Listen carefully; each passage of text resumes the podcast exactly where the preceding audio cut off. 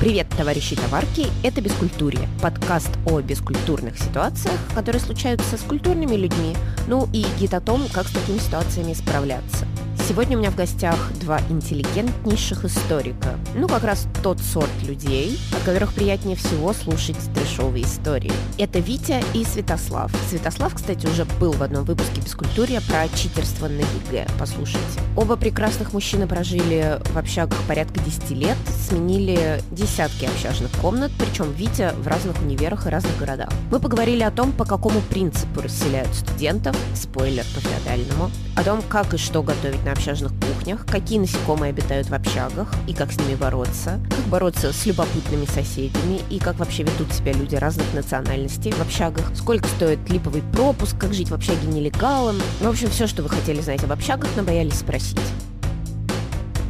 «Начнем сначала», — сказал редактор. «Витя и Святослав, расскажите, сколько времени и в каких общагах вы жили?»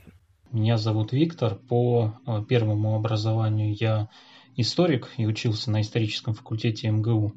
Поскольку был я, может быть, не самым лучшим студентом, учился я несколько дольше, чем нужно. И учился в совокупности где-то лет 8, плюс потом еще 3 года аспирантуры. За это время я успел пожить, наверное, примерно в 10 различных общажных комнатах в двух общежитиях, одно из которых это всем известное главное здание МГУ.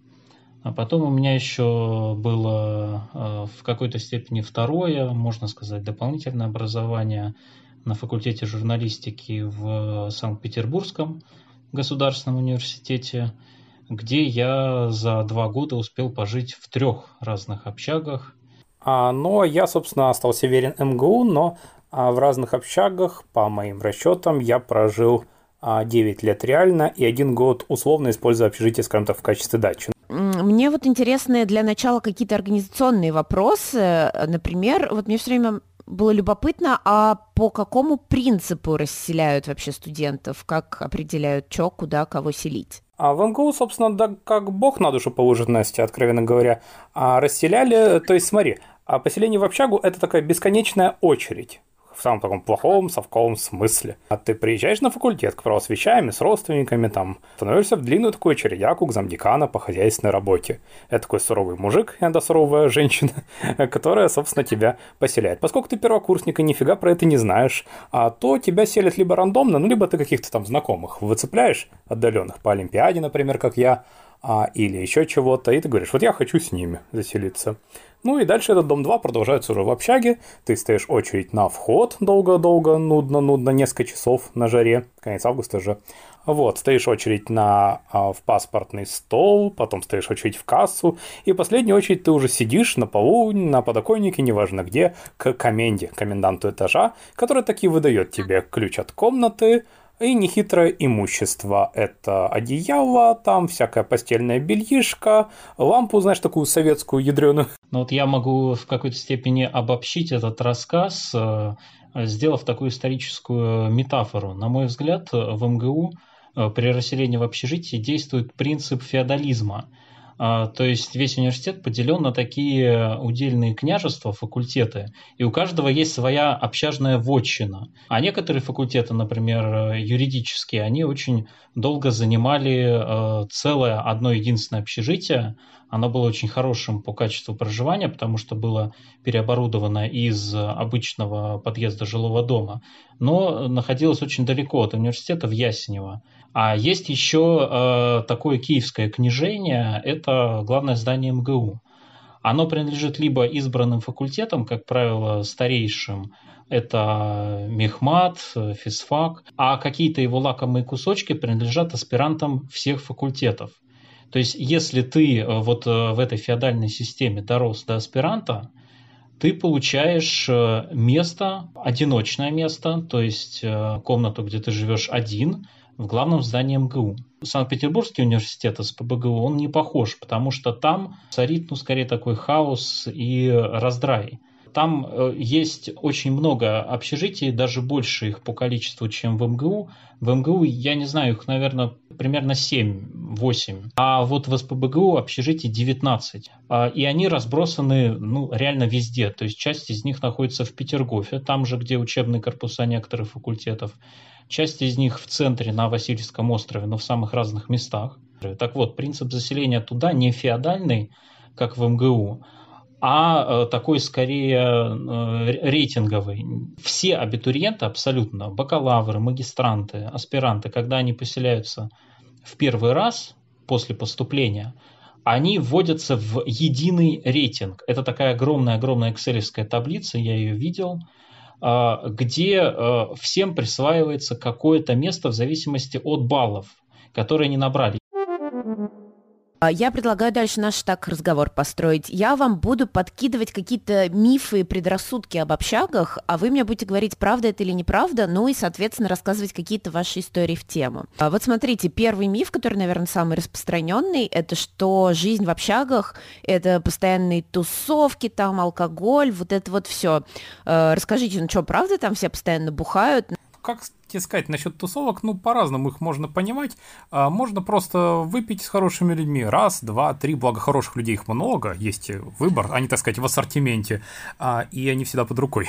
А, например, в общаге нашей молодежной, что на проспекте Вернадского, там, где я жил счастливо с первого по пятый курс, а, ну, там, ты знаешь, на первом курсе можно сказать, что я нелегалом жил в такой комнате, где а, все время курили, в том числе кальян там и табак, все время бухали, все время что-то валялось. А, мой стол был наполнен там в окурках, хотя я, собственно, не курил на регулярной основе, до сих пор этого не делаю, да. И посреди всего этого бардака я, если, соответственно, не занимался всеми этими увлекательными досуговыми активностями, я вот делал свои бесконечные ДЗ по немецкому. Потому что все-таки я всегда старался, ну, я на Олимпиадне, как и Витя, да, я старался все-таки не вылететь героически в первом же семестре, я считал как-то, что это, наверное, будет неправильно Нельзя сказать, что в самих общагах, вне пределах комнат, э, могли быть какие-то особые места, какие-то именно э, тусовочные люди, они же тоже не постоянно жили на одном месте и могли жить друг с другом в очень разных комбинациях. А, поэтому, конечно, ну, сакральные места, как правило, были у общак. Что была за история о неком пьяном соседе, там, который как-то непонятно оказался на улице? Это наш э, общий был э, со Святославом сосед, но он э, иногда ударялся в некоторые пьяные истории. Один раз в общежитии Навернадского он с компанией тусил э, поздно вечером на пожарной лестнице. На всякий случай пожарная лестница это такая же лестница, как и обычная, просто, э, как правило, там часть выходов из нее закрыта, и она не используется постоянно. Да, и вот самый главный прикол в ней заключается в том, что э, внизу она заканчивается на закрытой, всегда закрытой двери. Эта компания э, там, на этой пожарной лестнице, распевала напитки, пела песни, а, и в какой-то момент, э, оставив там э, моего соседа Пашу, эта компания пошла ненадолго в комнату за вещами, возвращается, а Паши и нету. Они приходят ко мне, а я, в общем-то, не, не участвовал в этой пьянке. Спрашивают, а где он? Я говорю, не знаю. Он сюда не приходил. Дело происходило, ну, такой уже прохладной осенью. И как бы понятно, что они там на этой пожарной лестнице были без верхней одежды. Они его как-то по общаге поискали и, в общем, вроде и не нашли. А, проходит где-то час, а, ко мне э, стучится охранник. Я открываю дверь, стоит охранник, а, рядом с ним э, едва в живом состоянии собственно, сосед, шатающийся, и охранник спрашивает, ваш сосед? Я говорю, да. Принимайте. Я, собственно, его принимаю, он так вот едва соображая, что происходит. Как бы сосед мне объясняет, что вот он вот в таком вот виде, ну, то есть пришел с улицы. И отсюда как вопрос, а как он в таком состоянии вышел? То есть он же должен был мимо охранников пройти, что он как бы вряд ли мог бы сделать вот так вот быстро, проскочить, когда он так вот еле а ходит. Паша парень видный еще, да. Ну, не то, что двухметрового да, роста, но широкий в плечах, в тельняшке и в тапочках. Да, его невозможно было не заметить. У него вот ближе к ногам трико было очень грязное. И и сам он вот как будто где-то измазался. И я сразу его направляю в душ, причем он так меня даже послушался. А после этого остался вопрос, а вот как так, каким образом он оказался на улице, да еще и всему успел там то ли по земле пошататься, то ли в мусорку попасть и так далее. Мы провели расследование, мы пошли на эту пожарную лестницу, ну, собственно, с Пашей, когда он уже был трезвый на следующий день. А, пошли по этой пожарной лестнице вниз и уперлись в эту самую закрытую дверь. А потом мы вышли на улицу э, уже с нормального входа и поняли, что эта закрытая дверь ведет на площадку, а площадка, собственно, заканчивается большим мусорным баком. А, ну, как бы рациональное объяснение заключается в том, что случайно эта дверь была открыта. Было еще не совсем рациональное объяснение, что э, Паша э, упал в этот мусорный бак, спрыгнув со второго, с балкона второго этажа. Но правда, этот второй этаж, он примерно, он примерно на уровне пятого этажа обычного квартирного дома. Потому что первый этаж это как бы большое фойе высокое. Эта шутка что он выпрыгнул из окна как Бэтмен, она вот даже несколько месяцев чуть-чуть так среди некоторых э, студентов гуляла, и ко мне даже, я помню, в, на факультете там кто-то подходил и спрашивал, что Паша правда там с окна выбрасывался. Да, ты знаешь, от человека, который на свой день рождения, а, разумеется, а, под алкоголем залез в шкаф, перервал все полки, все вещи, да, и в нем компактно так сложил, сложил свою громадную фигуру и заперся и сказал, что ему зашибись, он продолжит сидеть здесь. Я ничему не удивляюсь. Бывали у него странные заходы. Нет, это я к тому, к тому что у, у всех бывало. Я вот как, как, как-то так, так напился, что мы с другом холодильник сперли у девчонок. Правда, мы его несли неаккуратно, и по дороге повываливались продукты, на нас наорали, мы его занесли обратно.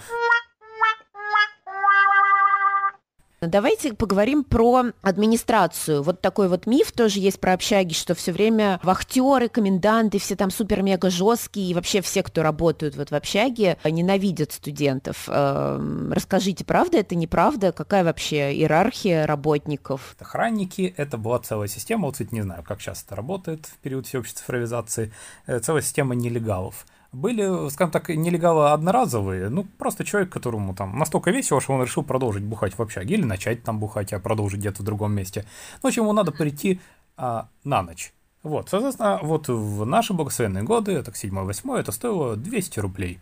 То есть надо было подойти, а, подойти к будочке, где сидел охранник на шлагбауме, сказать, что мне того-то, того-то надо подойти, показать этого человека, ну, что он худо-бедно держится на ногах и вроде на человека похож, что это не гуманоид, не рептилоид и прочее, да, вручить ему 200 рублей, а дальше он передавал сигнал на охрану на, на входе, да, чтоб пропустили. Там над ними, правда, прям камера стояла, но, опять же, в благословенные былые годы можно было показать просто какой-то прямоугольный предмет вместо пропуска этому человеку, например, пачку сигарет, так тынь, показал и пошел. Ну, а еще, как выяснилось, чуть позднее, когда мне очень надо было, за 4000 рублей в месяц можно было вписать человека, ну, собственно, на все 30 дней. Для этого, собственно, охранники э, научились обходить администрацию, они делали ну, не знаю, то ли тырили, то ли копировали на каком-то фиговом ксероксе а, пропуска, что-то там подрисовывали, подделывали. А, например, я вот точно в своих руках держал пропуск, нарисованный синим карандашиком. То есть там, э, там красным худо-бедно было написано, хотя коря в руку охранника явно не женским почерком, да, фамилия, имя, отчество гостя, а вместо печати как бы было аккуратно подрисовано прямоугольничек с надписью «Общежитие такое-то», «Общежитие МГУ», а, синим карандашом обычным. Окей, Вить, а вот у тебя, я знаю, был эм, опыт и работы, и проживания в общежитии одновременно. Однажды меня отчисляли, и я примерно год не был студентом. И так получилось, что э, незадолго до того, как меня отчислили, я э, оставил свои контакты у одной женщины, которая э, работала в так называемом компьютерном классе. Это был конец 2000-х годов, когда э, всеобщая компьютеризация, она вот еще только э, развивалась, и поэтому компьютеры с постоянным интернетом э, были еще не у всех. И поэтому необходимость в компьютерном классе, куда ты можешь прийти и посидеть в интернете, была еще очень высокой. А кто там будет все, все часы работать с 12 э, дня до там иногда 8 вечера, а иногда 11. Я оставил э, свой контакт, надеясь на такую подработку. И как раз тем летом, когда меня отчислили, она мне звонит и говорит, а вот не хочешь ли устроиться? Я объясняю ситуацию, что вот я вроде как теперь здесь и не живу. Она мне говорит, ну ничего страшного, пропуск мы тебе сделаем. И я понимаю, что это шанс на то время, пока я буду отчисленным студентом, продолжать жить в общаге нелегально. Потому что как бы пропуск-то у меня будет официальный, что я сюда буду проходить на работу, но при этом смогу у кого-то здесь устроиться. Ну, так и получилось. То есть я вот где-то год э, работал в этом компьютерном классе. Э, естественно, я старался не палиться, э, чтобы, э, ну, как бы не выходить поздно вечером, потому что если ты, ну, условно говоря, э, в час ночи с рабочим пропуском попробуешь пройти, это будет выглядеть очень странно, это вызовет вопросы. Ну и в итоге прожил в двух разных комнатах, а, причем одна из этих комнат, она располагалась прямо напротив кабинета комендантши этажа. То есть вот прямо буквально в нескольких метрах от нее я, э, можно сказать, четвертым человеком в комнате спал на полу.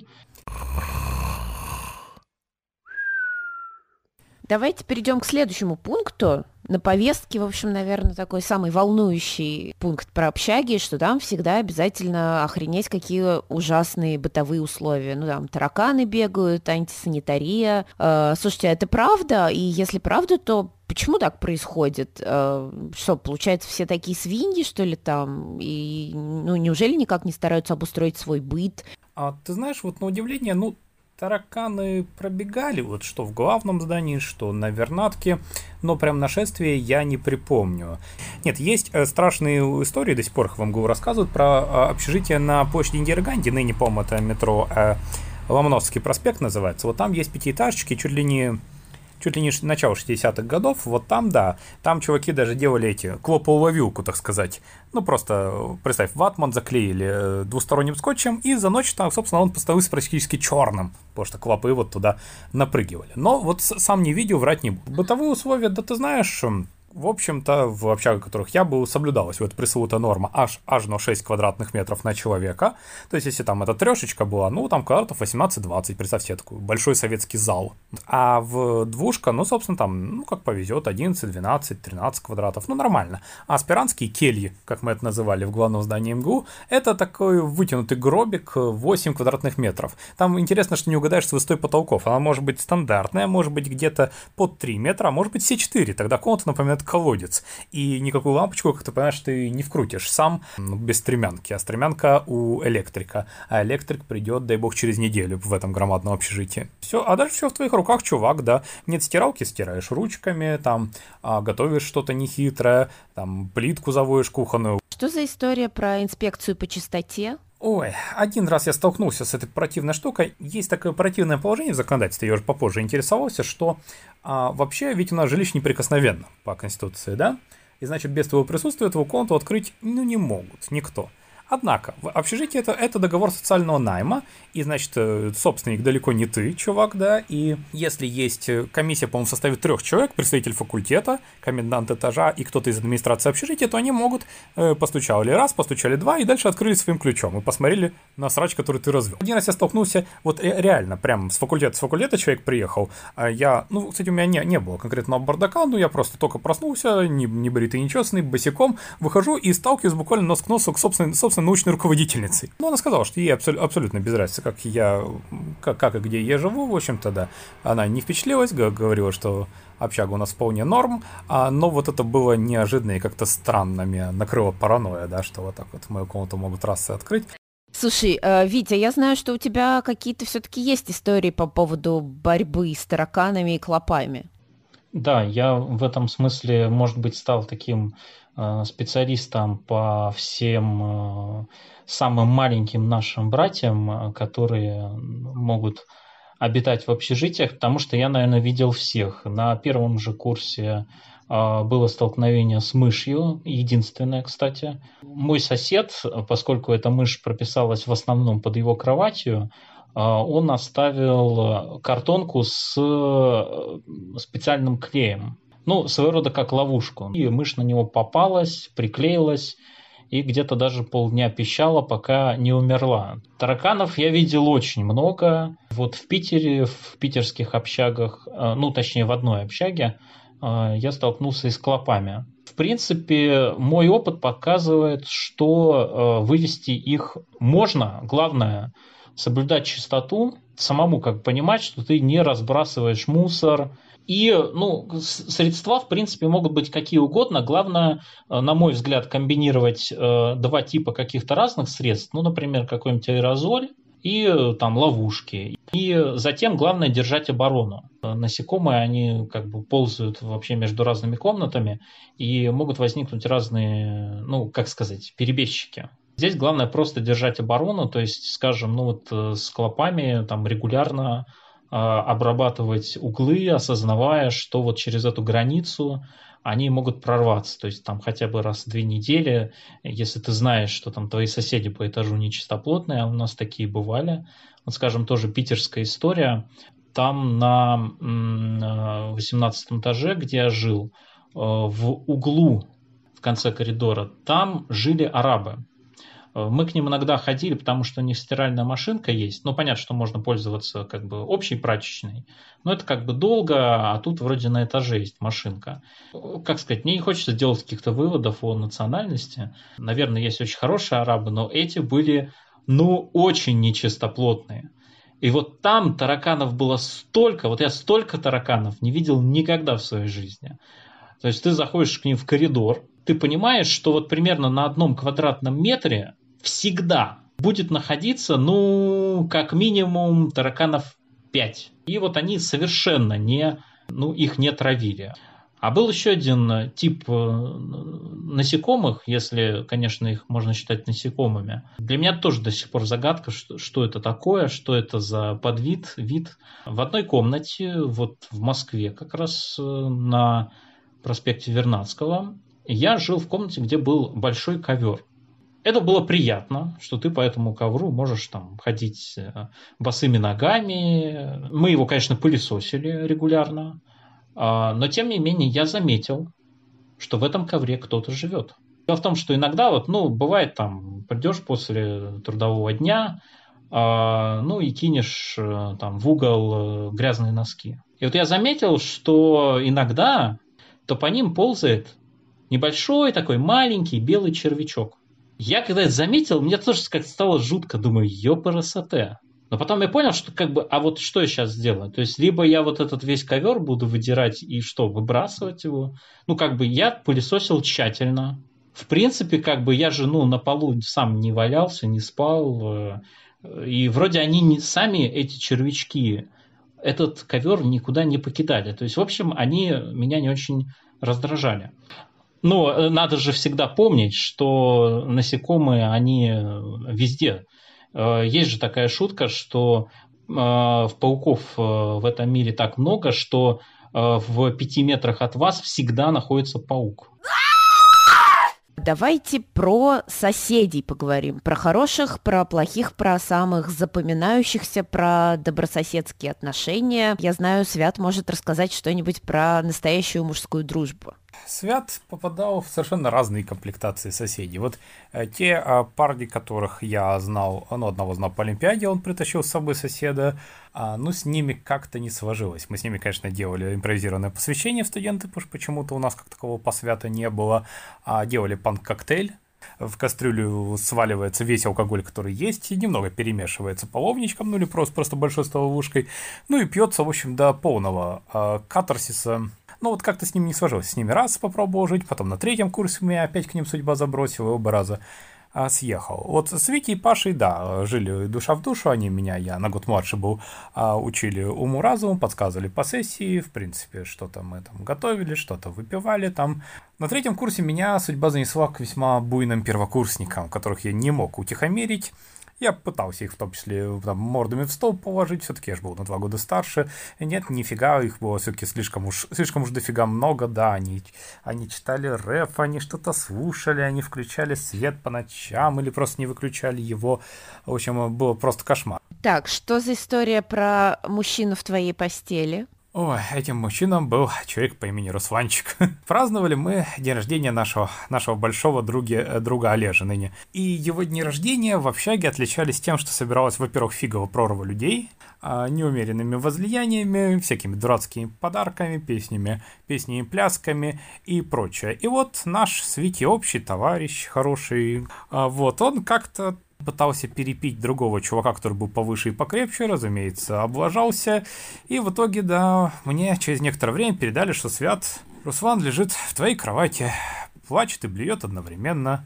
Признается нашей знакомой в любви. Даже меня первое беспокоило не все эти увлекательные обстоятельства. Сказал, господи, блюет хотя бы не на подушку. Я бы сказал, что э, хороший сосед, он на вес золота. Не один раз было, когда э, я старался вот именно соседское партнерство сохранить, и даже когда вот надо мной э, нависала необходимость переезда в другую комнату или даже в другое общежитие, я старался сохранить вот эту вот связь, да, то есть не просто там переехать куда-то, а вот уже говорю, что так, мы переезжаем вместе. Я не хочу сказать, что как бы люди могут быть плохими, но у них может быть просто там абсолютно другой э, ритм жизни. Они могут слушать музыку, которая тебе не нравится. Они могут э, э, обращаться с общими вещами так, как тебе не нравится. А сосед, с которым ты живешь в одной комнате, ты его видишь практически постоянно. Ну, как сказать, э, может это прозвучит так очень э, сильно, но почти что семейная жизнь. То есть не как э, с супругом, да, но скорее вот как с братом, допустим, да. А вот, например, с одним соседом я общий язык не нашел практически сразу. Меня поселили в общежитие на окраине Петербурга, и там был сосед, опять же, не хочу против него сказать ничего плохого, но он был вот как будто из другого мира. Он учился на стоматолога, он как для себя решил, что главное в жизни – это деньги. И вот он как-то вот постоянно рассуждал на эту тему. То есть, когда практически один из первых вопросов, который он тебе задает, типа, «А ты где работаешь, а что ты сейчас не работаешь, а когда работать начнешь, а сколько там будешь зарабатывать и так далее. А вот мне в тот момент как раз-таки работать не хотелось, потому что я только поступил в магистратуру, и мне хотелось, в общем, немножечко такого, такой студенческой свободы. Вот о, о чем я с ним буду говорить? Вот я смотрю в наушниках э, за своим ноутбуком третий сезон Твин Пикса. Он это видит и спрашивает, а что это? Как бы я ему говорю, третий сезон Твин Пикса. И понимаю, что если я начну рассказывать ему сюжет, то он на меня посмотрит просто как на дурачка. Э, я даже не, не смогу ему объяснить, что там крутого. И вот это была одна из причин, почему я вот очень э, быстро переехал э, в другое общежитие на Васильском острове, где были именно, может быть, там хуже бытовые условия. Это мы поговорили о об отношениях с соседями мужского пола. Давайте поговорим об отношениях э, любовных. Секс, любовь, вот это вот все. Свят, я точно знаю, что у тебя есть что сказать на эту тему. А на четвертом курсе ко мне приехала моя невеста, тогда еще ныне, ныне законная супруга.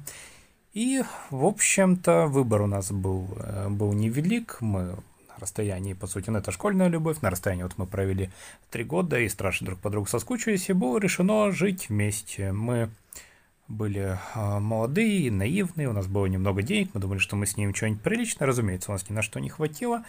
И мы решили продлить то, что, собственно, начали жить в общежитии. Ну, то есть как, я жил как обычно, а она, получается, была нелегалом. Собственно, вот я ради нее договорился с охранниками, а, выбил себе контрактную комнату, чтобы не было соседа. Ну, мы пробовали жить как бы и с соседом мужского пола еще одним тоже, но он был как бы явно лишним.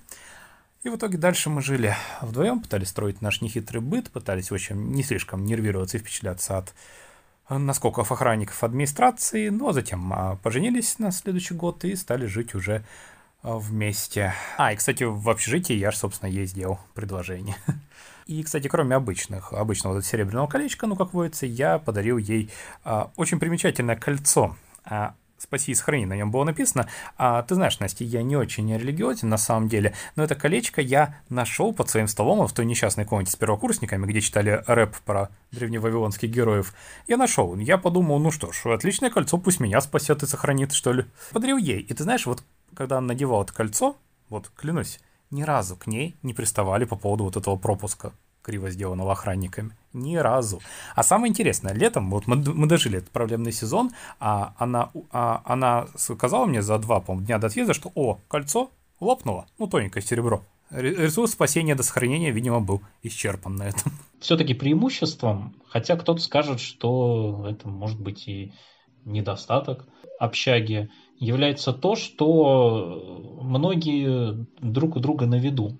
То есть довольно действительно легко завести знакомство, найти какие-то общие темы, потому что, ну, даже вот банально какой-то общий быт, он ну, практически там сразу же рядом с тобой. Это же при этом может являться и минусом, потому что количество Санта-Барбар, э, которые могут возникать э, на этом фоне, оно ну, не передается исчислению. Э, у меня есть небольшой опыт преподавания в одном вузе. Я не знаю, я там не был, в общежитии ни разу. Оно рядом с учебным корпусом находится. Это православный вуз э, в Москве, э, православный Свято-Тихоновский гуманитарный университет. И вот там здание общежития разделено на два крыла, мужское и женское. И как бы вход запрещен из одного в другое. И вот мне всегда интересно, какой, какой увлекательный опыт Э, проходит мимо этих студентов.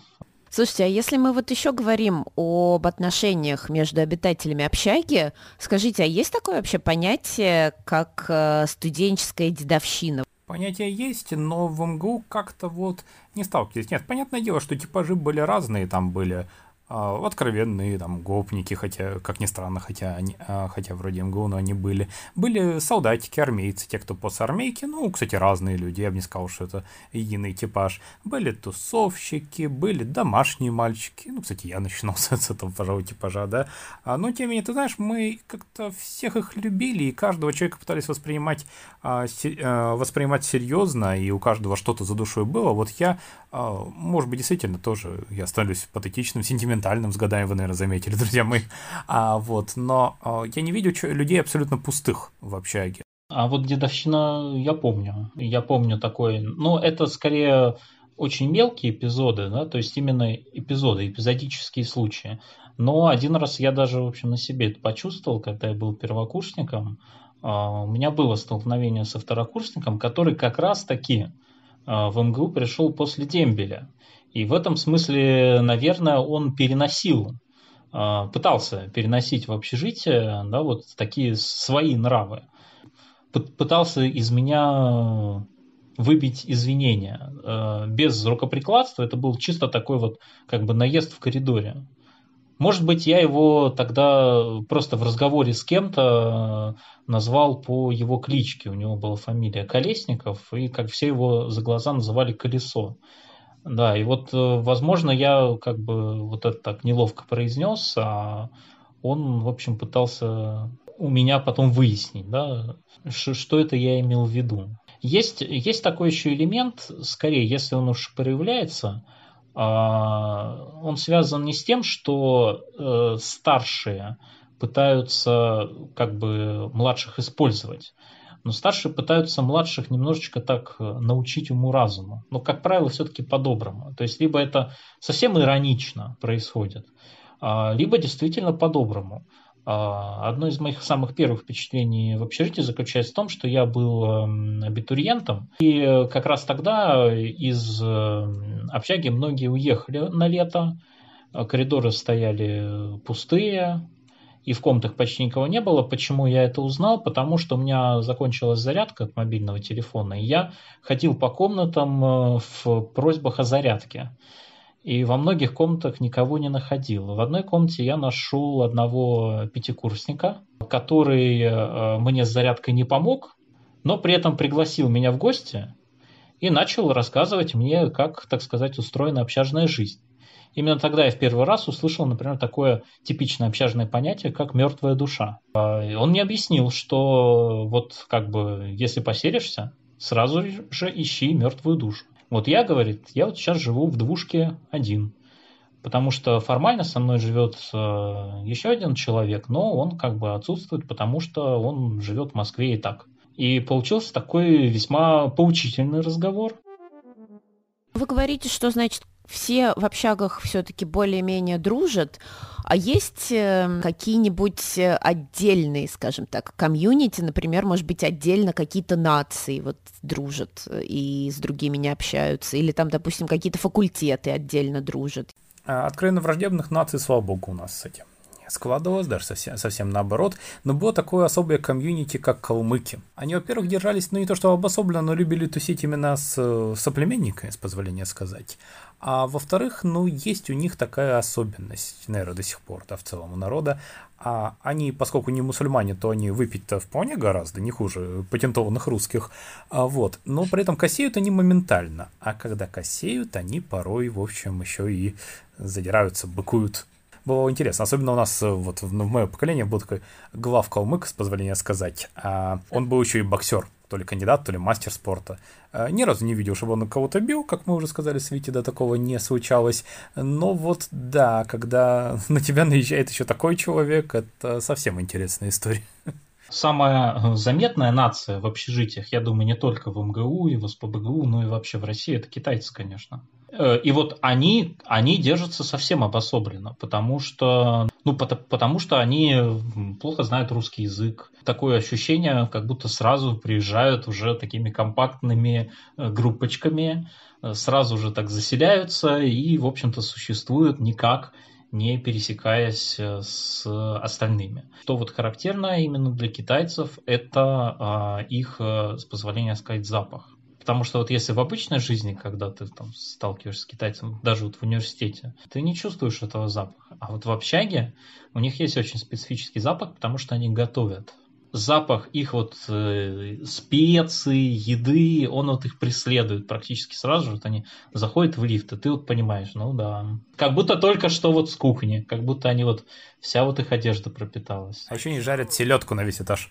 А еще вот э, в Питере э, я так чуть-чуть пересекся с э, тусовкой арабов. Один араб жил в нашем блоке, и он как бы жил, по, соответственно, за стенкой. И да, от него иногда было очень, очень много шума. Он очень-очень сильно любил песню «Деспасито». Он ее включал иногда, наверное, раз пять раз на дню-то точно. И да, он был, наверное, все-таки не очень чистоплотный. Вот есть такая еще черта любопытная. Не знаю, насколько это там характерно, условно говоря, для всех мусульман. Но вот, по крайней мере, он э, в туалете рядом с унитазом бутылочка с водой стоит, да, потому что они сразу подмывают. Наоборот, может, это даже и хорошо.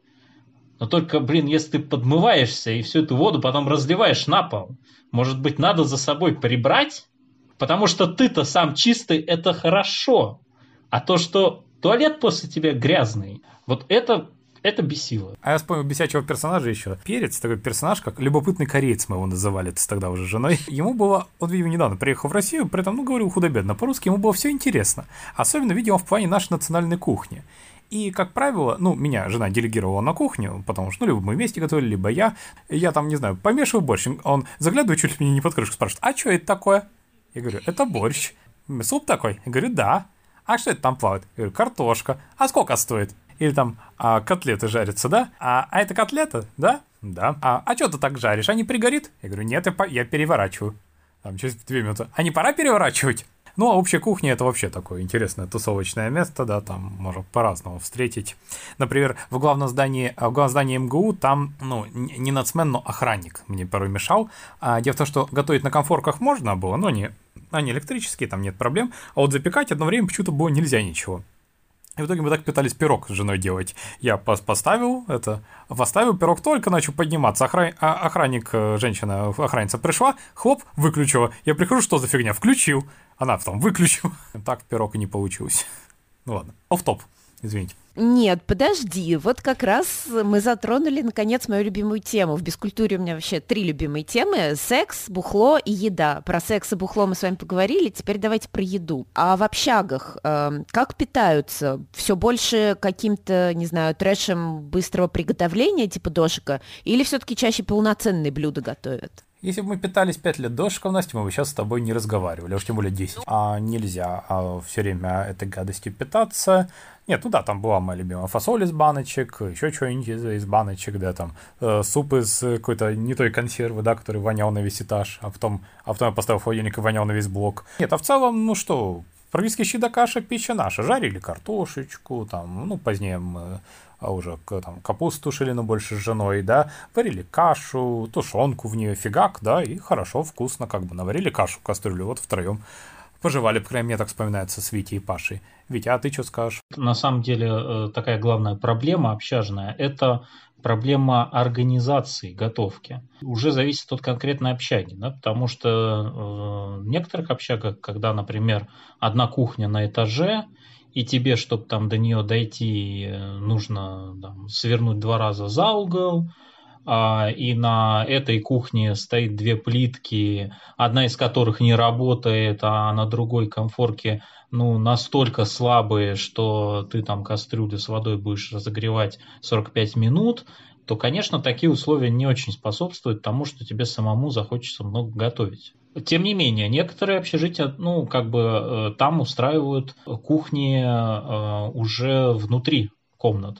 Понятно, что когда речь идет о переделанных из жилых домов общак, то там, ну, это вообще э, само собой понятно, потому что это просто как коммунальные квартиры. А, скажем, вот в питерских общагах там как будто действует такой стандарт, что вот кухня должна быть э, в номере, в блоке. Кстати, именно вот с общажных пор у меня выработалась привычка, э, которую я не изменяю до сих пор. Если хочешь кипятить воду в кастрюле, сначала вскипяти ее в чайнике, а потом перелей в кастрюлю уже с горячей конфоркой. И тогда ты экономишь время. А в, при некоторых общежитиях прямо внутри здания есть столовая. Особенно, когда у этих столовых э, большие э, часы работы. Как правило, вот в тех эм, столовых, которые устраиваются при общагах, там все дешево. Ну, там, правда, конечно, и качество может быть очень разным. Но, тем не менее, ну, там, как можно испортить овсяную кашу, я, честно, не очень понимаю. Слушайте, ну я когда была вот единственный раз в общаге, у меня подруга в Горном, я помню, что мы как раз что-то на общей кухне готовили, и она мне все говорила, типа, нельзя уходить с кухни, потому что вот могут украсть прям с плиты готовящуюся еду. Но скорее даже большая опасность не в том, что там кто-то украдет еду, а кто-то ее каким-то образом, ну там, допустим, тоже выключит плитку, переставит твою кастрюлю, и будет использовать более мощную конфорку для себя. А, ну, в целом, я вот, да, хотел сказать в заключение со своей стороны, что мне кажется, что общага – это опыт такой жизненный, на самом деле, эп эпохальный. Вот э, там наш с Витей знакомый Колесо говорил, что вы жизни не знаете, вы в армии не были. Так вот, я со своей стороны скажу, что общага сравнима там с армией или с тюрьмой в этап такого становления там мужчины, ну, человека в целом, да, неясной гендерной идентичности. Соответственно, ну это, наверное, не так сурово, как в армии, в которой я не был, и не так брутально, жестоко и антисистемно, как тюрьма, но дает пищу для размышлений. И, в общем-то, если я когда-то, там, как Максим Горький, буду писать книгу «Мои университеты», большой раздел там будет про общагу.